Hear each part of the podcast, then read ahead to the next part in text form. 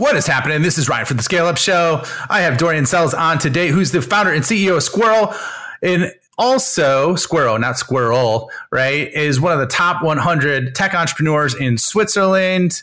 Uh, and actually is talking deep on composite AI, how to grow revenue with it, and some other use cases that they're leveraging it. It was also recognized in Gartner's Magic Quadrant for his work there. So you're not going to want to miss it. Check it out.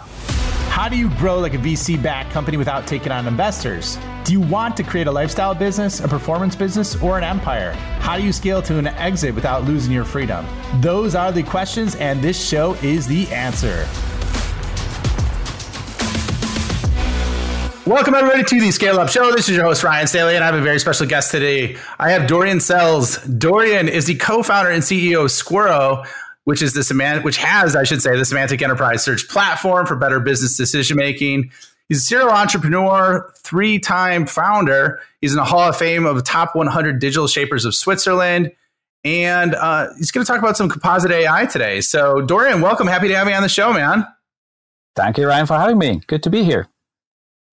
Yeah, I'm excited. I I, I was looking at you know, prior to having you on and, and looking at, at, kind of your background and, and doing the whole research process, um, I really, really liked some of the things that you had on your website and some of the things that you're focused on with AI, specifically composite AI. But before we get into that, I want to hear a real quick revenue rundown in terms of where you're at in the stage of the journey. So, where are you guys at in terms of your ARR? We're in our um, uh, journey, sort of, sort of the mid cycle. Um, it's a, higher single digit number of AR we do every year. We don't disclose it publicly, um, but it's a higher single digit AR number. We grow about forty percent per annum um, over the past years. Obviously, for everyone, including us, uh, the COVID years haven't been that easy, but uh, we've going back into a strong growth mode. Okay, excellent. And then, what's your primary revenue go to market strategy?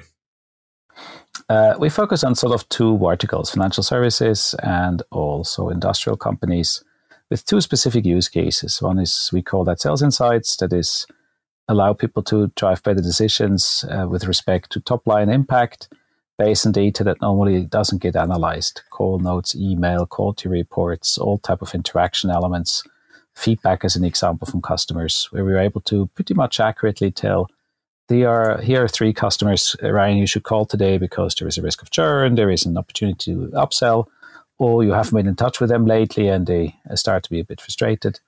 That's sales, sales insights. We do that for, as I said, the sale, the, the industrial vertical, but also the financial services vertical. In the same way, we do also that uh, in the second um, use case that is more targeted towards financial services companies. That's risk insights, where we help companies deflect risk. Um, that's essentially, as an example, the case with central banks that need to watch over commercial banks and whether they have properly disclosed financial risks, say a counterparty risk, where often the board needs to ultimately decide on that. And you have thousands of pages of reporting that these banks submit to the regulator, where we help to identify accurately and, and continuously where is the passage, as an example, that discusses this counterparty risk to allow an auditor to understand and effectively then make a decision whether the bank corresponds to the regulation in place or not. Um, and this helps to make a financial system more resilient and more safe. That's what we do. Yeah, I love that, man. Two critical functions. You got top line and you got security. So, what like when you're when you're doing that or, or growing the company, is it a direct sales motion? Is it outbound? Do you have I mean, what's kind of your your customer acquisition approach and and your customer yep. acquisition process? Okay, um, uh, I, think um, uh, you're over in Chicago. I'm in Zurich. Uh, uh, to, to, the best of my knowledge, water boils at about the same temperature on both sides of the big pond. Uh, so we don't do something super super different than probably many many B2B startups that um, uh, listen to your show. We have an element of outbound. We have an element of inbound. Um, we normally target the business function in each of these use cases um, with a very specific um, uh, kind of like value proposition. In the case of risk, we have now the added advantage that we work for some of the largest central banks like the Bank of England, the European Central Bank, and others. Uh, that gives us a bit of a reputational plus. So, uh, more and more in that tightly knit world of financial regulation, people effectively have heard of us and come to us. That's the nice thing about inbound and reputation. Excellent, man. So a little bit of combination of everything uh, when it looks like it with inbound, outbound, and then some referrals as well. Yep. So. How, how large is your team? We're at the moment across the globe 55. Uh, we have a team in New York, uh, in and around New York. We have a team in London. Uh, HQ is here in Switzerland, but that's not even half the company. And then we have a team in Singapore. The reason we do that, the reason okay. why we localize um, at an early stage is we often work for pretty large enterprise customers. I just named a few. And uh, these folks, um, to get you on board at these institutions, you need to undergo rigorous vetting procedures. And um, one of the elements, obviously, these folks look on is do you have a local triggered entity that if things go wrong, they can sue? Um, it's obviously for a Singaporean company, uh, banking corporation, much easier to sue a Singapore local company than half around the globe.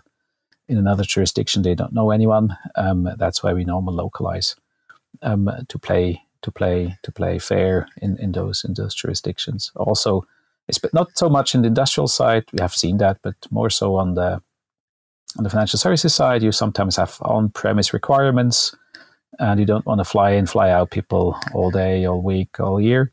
So one of the other reasons why we often go local at an early stage. Okay, that makes. I mean, yeah, that makes a lot of sense, especially if you're in the financial services space. New York's one of the hubs mm-hmm. of the world. Uh, I suppose from Zurich, it's a quick hop over to the UK, which is another you know banking mm-hmm. district. They got Singapore covered on the Asian side, so uh, totally makes That's sense, man.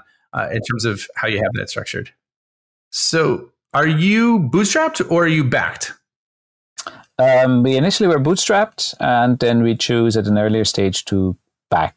Uh, there is, however, a big difference between, say, the US type backed companies, right? That, that an A series raised 10, 50 million bucks. An A series in Switzerland is maybe two, three million to sort of um, put things in perspective, which in the US over the last years hasn't even been a big seed round, right? uh, rather mediocre seed round. Um, so yes, we are backed. Um, one of our investors is actually Salesforce. We were one of their first investments on this side of the pond. Um, we also have some business angels, a bit of other institutional money um, out of Switzerland, which is an expensive place, um, no question. It's pretty tough in the B two B place to completely bootstrap that. Uh, the requirements in terms of um, enterprise level software that you need to be able to provide uh, at the cost uh, vector that you have here makes it brutally tough to bootstrap such a thing out of out of the gates.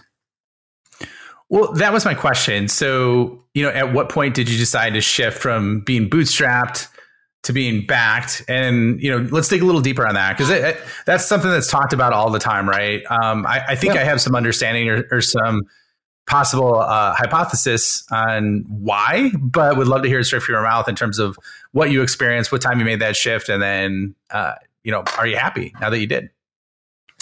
Um, you know, obviously, it's dream of everyone to kind of like take a bootstrapped uh, company from zero to global success. Uh, but you know, for every and there are only a few people who did that ever, right? And they're in specific niches where that was possible, and I'm happy for them.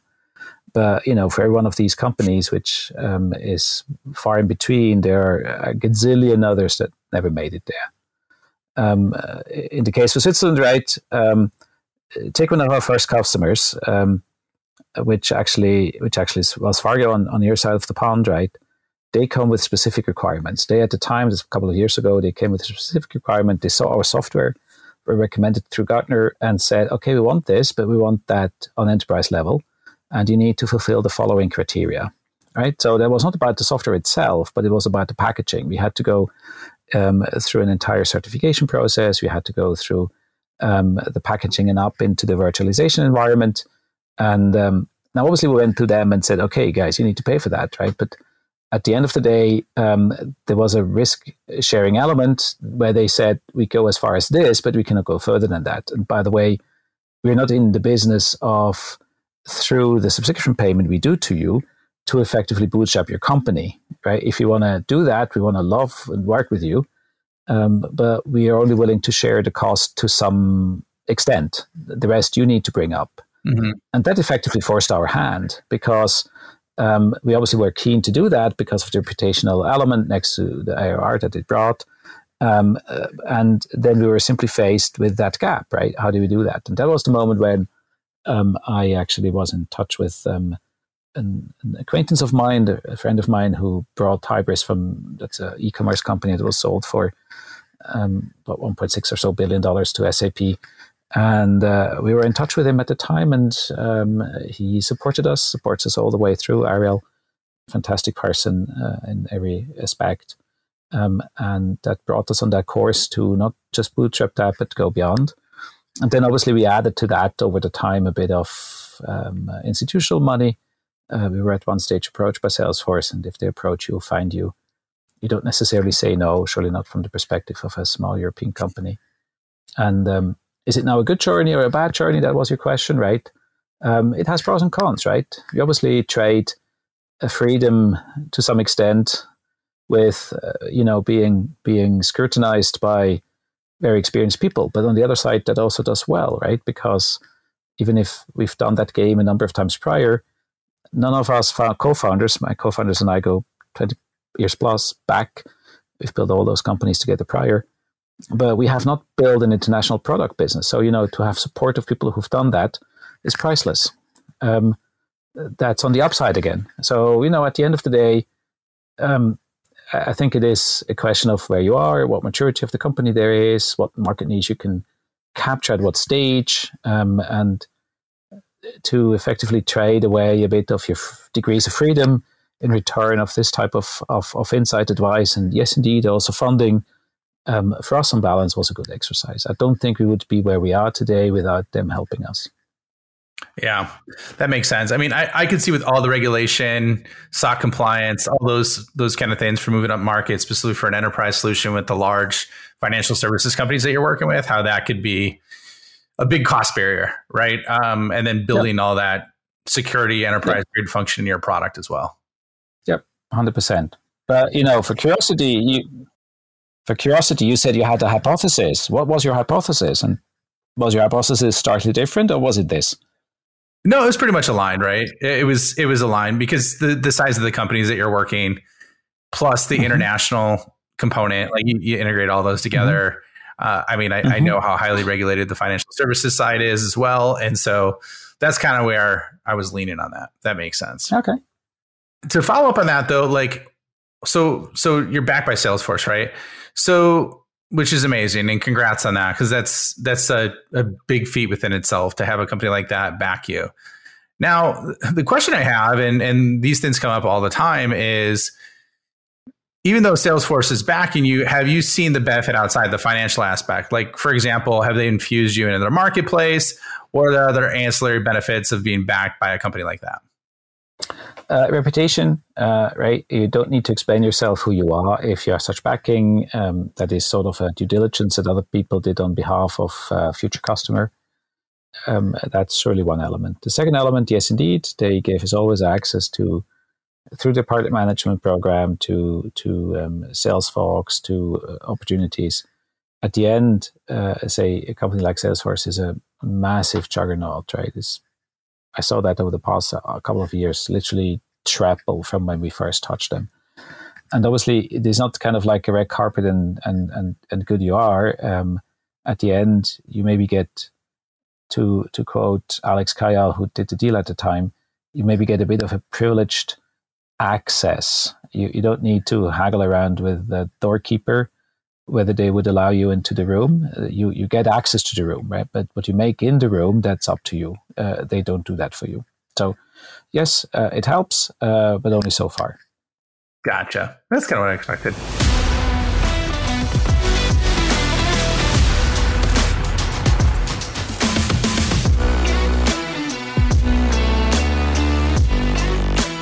Hello, this is Ryan here. Real quick, if you are enjoying this episode, please hit the subscribe button and leave a comment or review. If you want more help or just want to learn more about what the top SaaS CEOs and founders are doing, check out my website at www.ryanstaley.io. Join my newsletter, check out other free content resources I have there, and let me know if you want to scale your business. Now back to the episode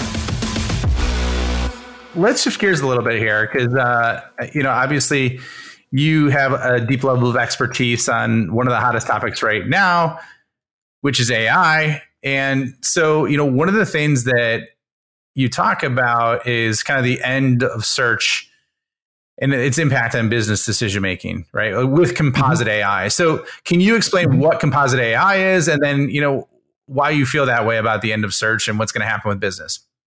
Sure. Bit of background. Um, some what was that? 20, 2002, three. Uh, we started in Switzerland to digitize the yellow pages. You remember those telephone books, Ryan, and probably your listeners too. Unloved, yep. eventually got stacked someplace in a in an old place of your house um, nobody uses them today anymore, but they were an extremely lucrative business at the time, right?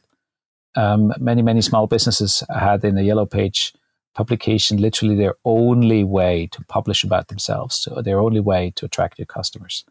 So it was obvious that this is a place to be in, and we, we went into that place and built what became subsequently Switzerland's largest homegrown search proposition. Um, and for a time, I think we even beat Google at their own game. Um, now, that said, at the time, there were two or three things that struck out to us, right? Uh, you know what my topmost query was? Best restaurant in Zurich. Hmm. Now, what's the best restaurant? that is a very contextual question, right? If you're, and obviously Zurich is much smaller than, uh, say, Chicago or, or, New York or so. But if you're in Zurich, depending where you are, it still can be half an hour to the other side of the town. So the best restaurant if it's on the other side of the town and you only have 90 minutes, not really a good choice because it takes too long to go there. One vector. Another vector, mm-hmm. you might be a region person, you might be um, uh, loving Asian food or, or I don't know, some some some fusion food, whatever it is, right? Simply asking the best restaurant right. in Zurich question doesn't necessarily lead good result because it's again very context dependent.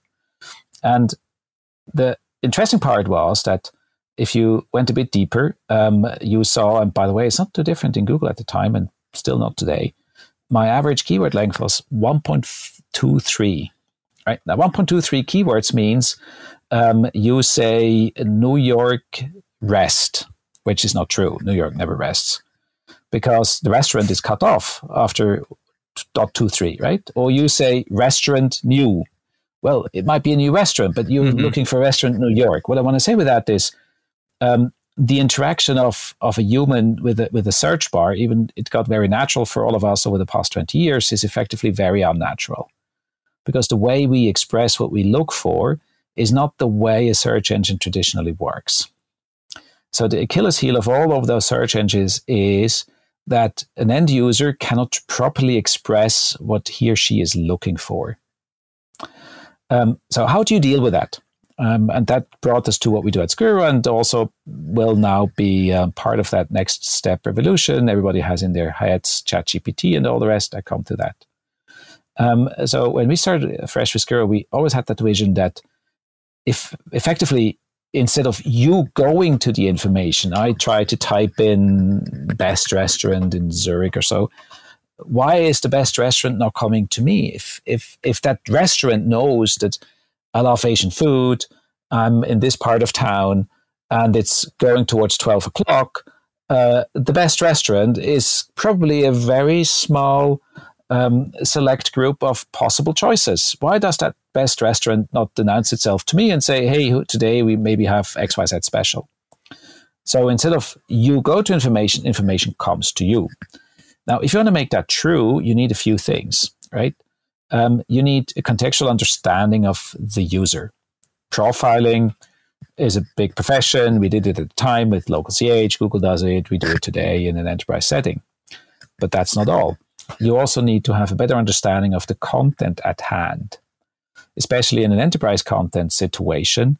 Um, um, you have often gazillions of documents that are s- nearly the same but subtly different. I'll give you an example: the holiday form the 22 holiday form maybe is nearly identical one like the 23 holiday form, but somebody over in HR uh, had a, a streak of creativity and changed three things.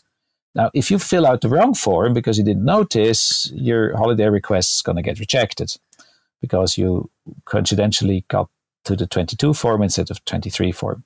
Now, you might laugh at that and say, oh, that's just a corner case.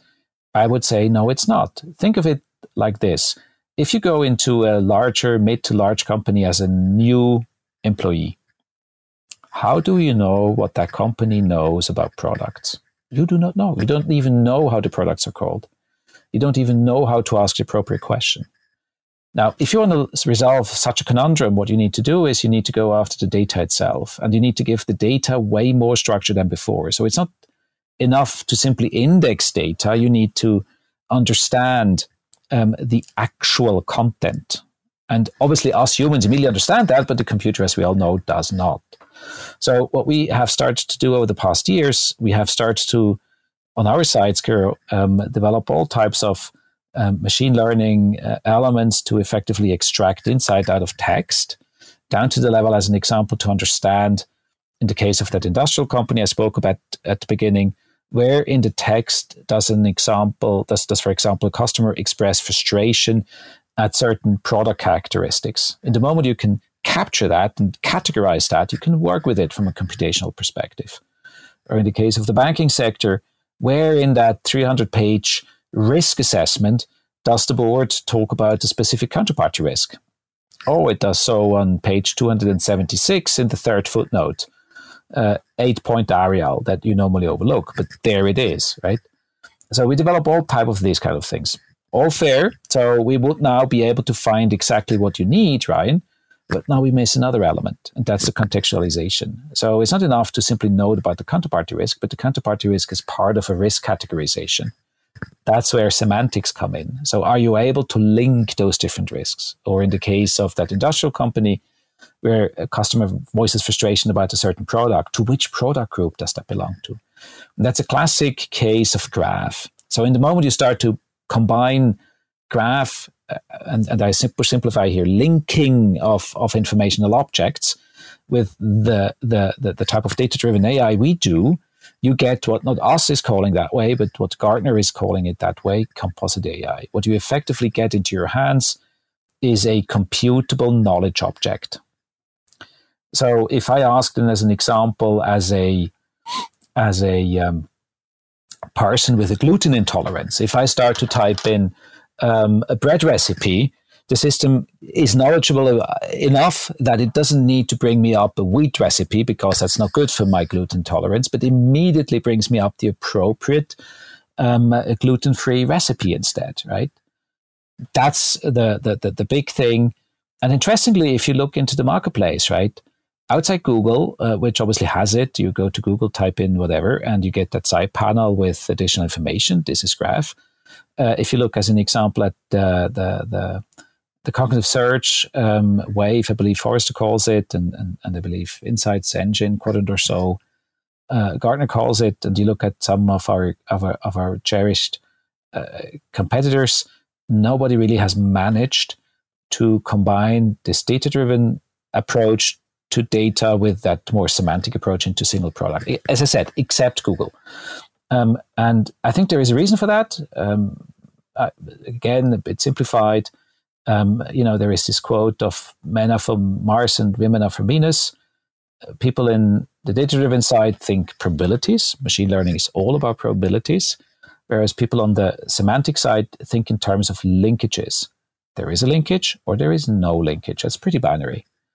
So to fuse those two things into one single thing isn't an easy feat. Not even from the technology side, but sort of from the mental side, how you go at that.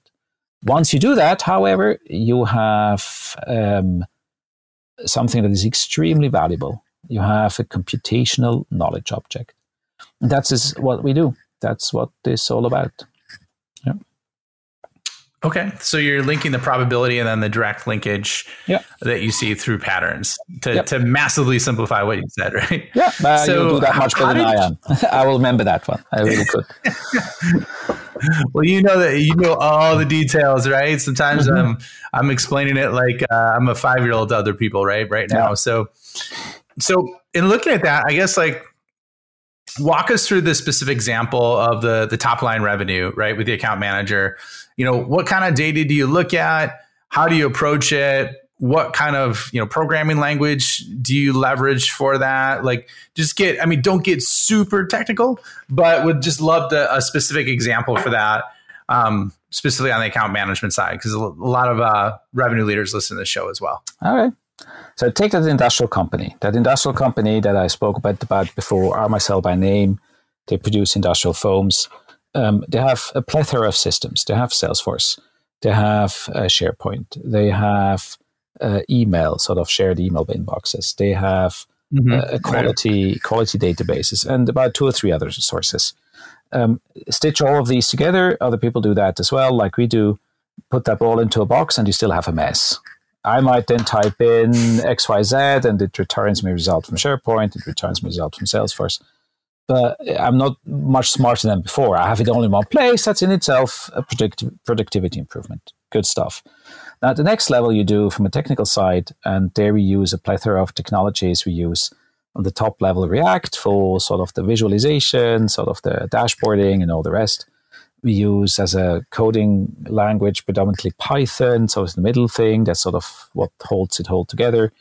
And then sort of in the back end, we build in the shoulder of giants. We use Elastic as an as an um, TF IDF type database. That is a an, an full text search engine type database.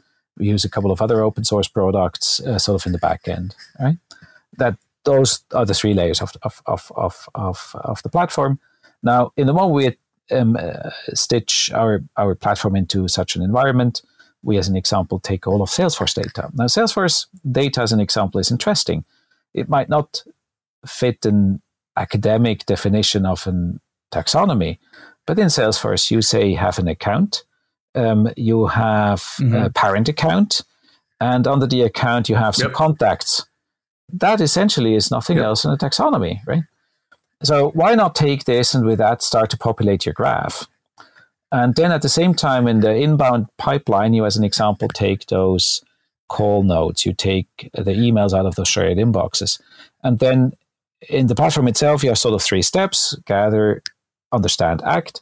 We, in that first step, connect all these data sets, and then we start to extract the key entities. As an example, if you have now an account name in Salesforce, company XYZ, in the email, are you able to identify that same company? If yes, with a certain level of probability, you link those two together. They might actually talk about the same customer of yours. And so you play that game in step one. And then in step two, we have a uh, model catalog that by now is way north of 100 different models, business expansion as an example, product announcements, um, sentiment scoring, and all that with which we classify that inbound textual data sets. So after that second step, we pretty much understand where in that universe of data is a customer, as an example, expressing frustration at, uh, I don't know, a quality issue that hasn't been resolved in the past two weeks. That's step two. And now, step three, we go to the very beginning. Say you would be in that account team, Ryan. Uh, you obviously want to be informed about if a customer has a propensity to churn because if you know that early enough, uh, at least in my case, my, my best upsells was often with customers that were a bit on the frustrated end with our product, but we went deep in and really listened to them and took care of, of their issues. And if you do that at mm-hmm. an early stage, you actually not only avoid them churning, but often you make them your biggest champions. So in the moment we see such a signal to effectively in the morning tell you either directly integrate into Salesforce or sending you an email or other type of notification, Ryan, call this customer because of XYZ is the nudge um, that we bring to you. It's an up to you to call the fox and and and uh, work your magic, but we help you sort of to allocate your time wisely out of say if you as a key account person in a b2b setup you look after say 40 50 accounts depending on the on, on, on the sales bag you, you're responsible for you will not always know of those 50 accounts everything at any moment. The system can do that for you. It can simply say right in the morning these are the three customers that you call about these three things. So that's about what we do. Well let um, me ask you let me, that, that's a great explanation. Let me let me pause on that. So, what what would you say, like though, because because I mean, I'm re- super hyper familiar with churn and, and cause of why people churn and, and things yep. like that of your data set, right? Like, what would you say are the top three reasons why people churn most of the time, based on all the data that you've seen? So we predominantly look at unstructured data sets, textual data sets, right? Um, uh, the top three reasons that I've seen in those sets, and it might be different if you look at the simple numeric side of things, right? In the in the in in in, in uh, these, and, and we sell predominantly to large, to mid upmarket to large um, companies. So the the M and the M side of an SME side and the large enterprises, and often these are B2B sales themselves. So on the other side, don't sit retail customers, but on the other side, sit other enterprise customers. It's important to know. Because right. if you have, say, uh, if you're Verizon and you have gazillions of, of retail customers, our software maybe wouldn't be that good for that because that's in numbers game. But if on the other side sit, like in that case of that industrial company, as an example, sit sit uh, suppliers to the to, to car manufacturing companies, that's a B2B sale as well. So, what are the top three reasons I've seen across the board, uh, not within that company specific, but across the board? Um, obviously, product issues, product effects, things not working as promised. Um, one reason, but then we also saw other reasons, right? Um, that people felt not being taken serious, right? Um, they are a customer to yours, so they want to be loved, and you don't love them. Uh, you treat them in an unnice way. You don't give them the attention they maybe deserve or maybe don't deserve, but still kind of like seek. You know, emotional things have nothing really to do with with with, right. with hard business decisions. But at the end of the day, we are all humans, um, and and if you capture those signals, you you can you can turn things around. That's the second reason. And then the third reason, again, um, issues like, um, as an example, you have not reacted to issues in a in a in a in a timely fashion um, you let things drag on, um, uh, things don't work out, maybe also a change of direction of the business in question. But then it starts to dwindle out. So, top number one reason actual product doesn't really work out how it should. Second reason, um, more personal elements where you didn't take your customer seriously and they didn't want to continue with you. Yeah, I can see that. I mean, so it sounds like product, love, responsiveness, right? Or um, handling a problem, right? Yeah. So, yeah. Uh, so that makes that makes a lot of sense because like I I see number two happening all the time. It seems mm-hmm. like SaaS companies forget about that, um, taking care of the customer from an emotional perspective.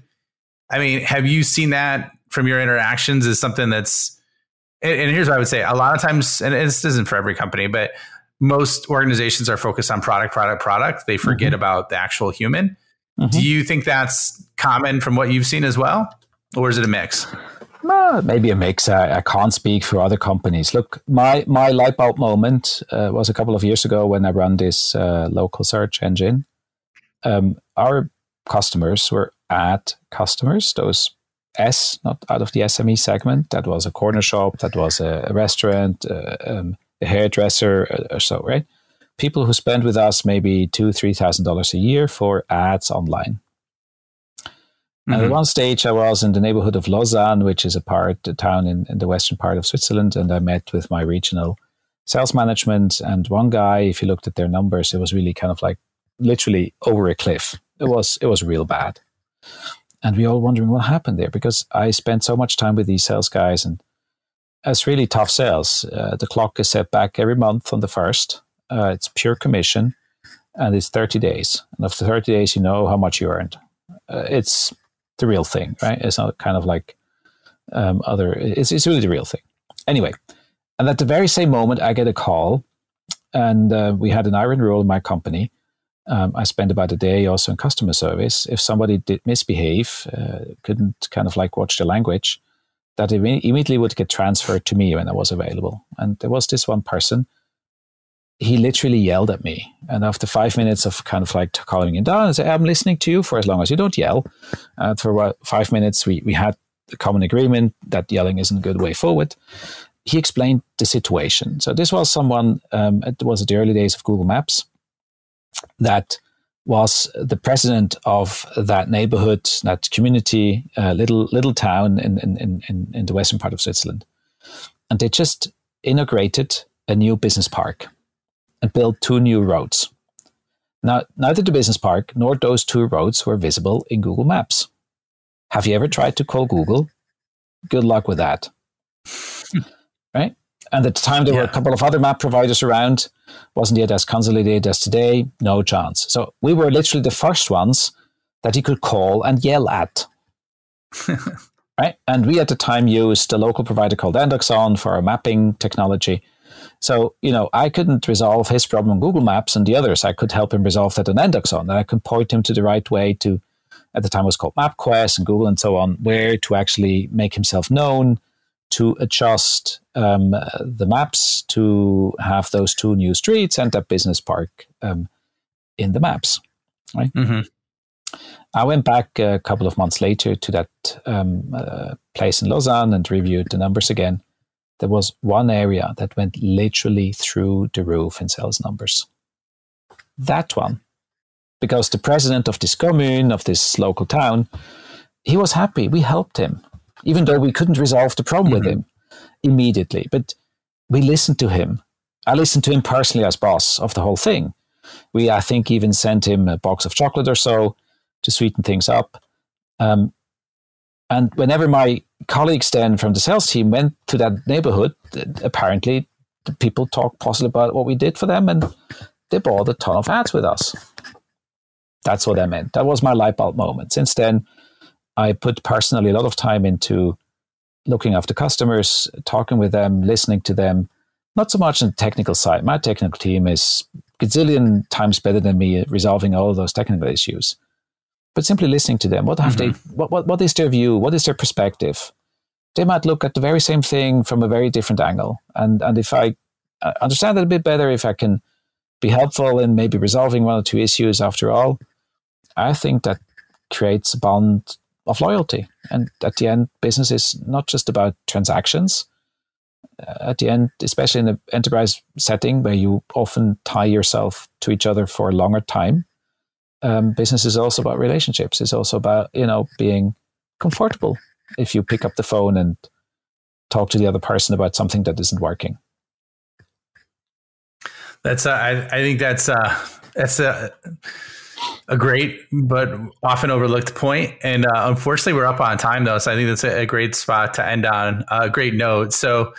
Uh, Dorian, that, was, that was um, a really, really great insight, you know, from the technical aspect to the impact of just simply listening and, and connecting with people do for you. So, wh- where can people find you? Where can they find out more about Squirro? And then we'll wrap things up.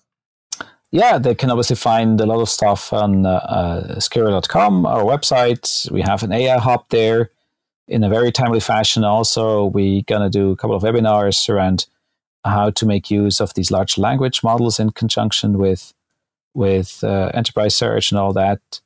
Uh, they're wonderful, all no doubt. It's game changer. There's one thing though.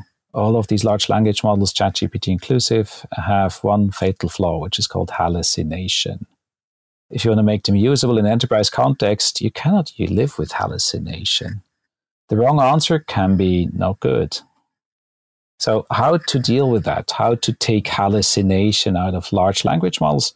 We found a way. Come and join us on those webinars. Come to our website. All details there. I'm more than happy to also, if you approach me direct, Dorian Etzger is my email.